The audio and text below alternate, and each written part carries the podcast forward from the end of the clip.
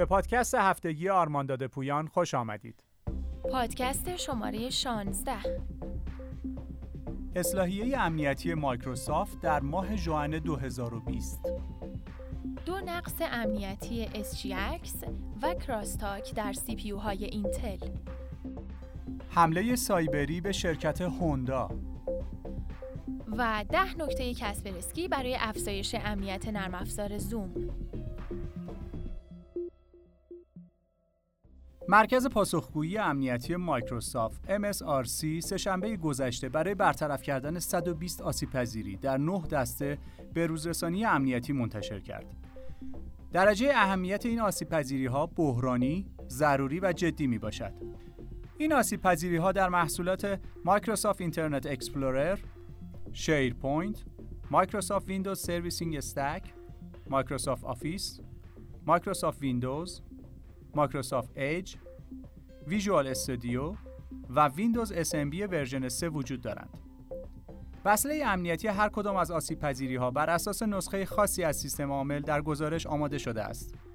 کاربر میبایست با استفاده از فرمان winver در CMD نسخه سیستم عامل خود را به دست آورده و سپس وصله امنیتی مورد نظر خود را بارگیری نماید.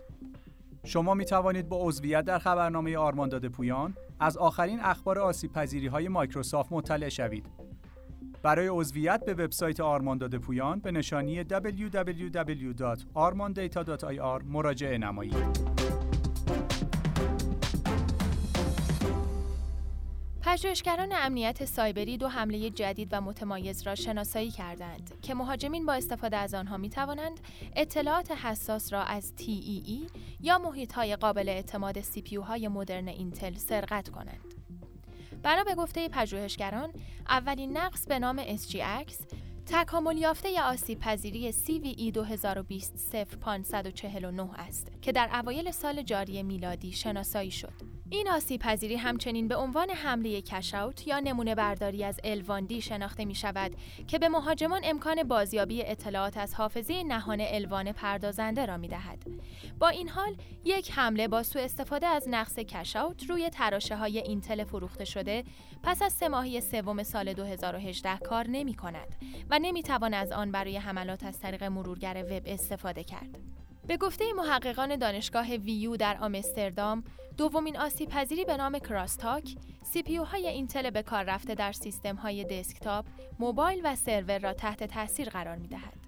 CrossTalk می تواند کد کنترل شده توسط مهاجم را که در هسته CPU در حال اجراست، قادر سازد تا بخش های امن SGX را مورد هدف قرار دهد و پس از اجرا بر روی یک هسته دیگر کلیدهای خصوصی آن قسمت ها را شناسایی نماید. کارشناسان امنیتی CrossTalk را نوعی حمله با نمونه‌گیری داده های خرد توصیف می کنند که تلاش می کند داده های کاربر را در حالت گذرا مورد هدف قرار دهد و در سیستم های ذخیره سازی داده CPU پردازش می شود.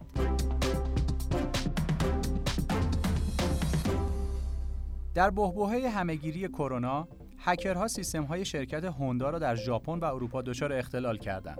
این حمله سایبری نشان می‌دهد سطح آسیب پذیری در کشورهای مختلف به دلیل دورکاری در دوران همهگیری ویروس کرونا افزایش یافته است. به تازگی شبکه های آیتی شرکت هوندا در ژاپن و اروپا با مشکلاتی مواجه شدهاند.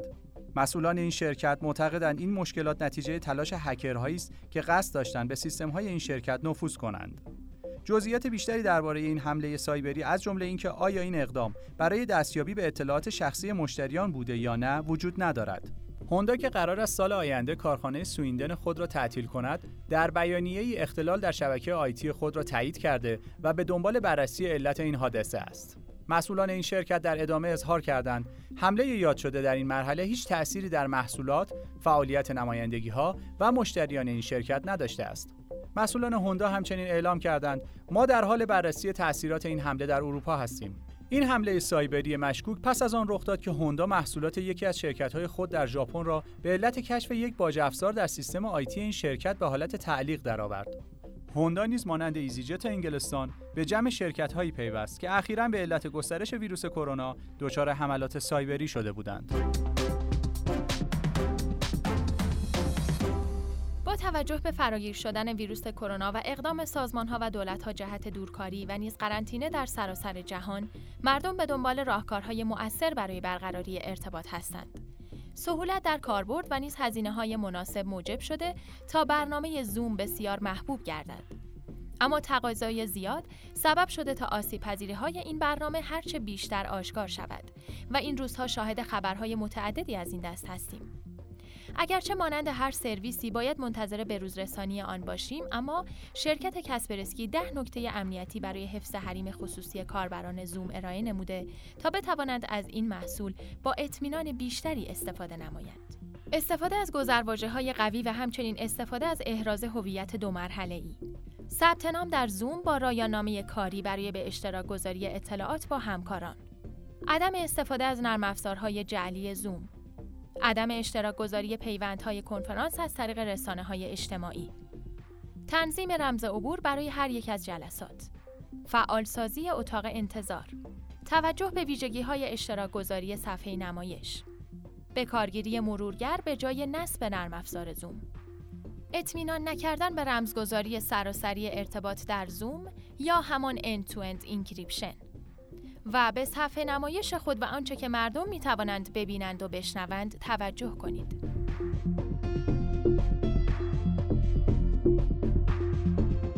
امنیت بهینه را با ما تجربه کنید.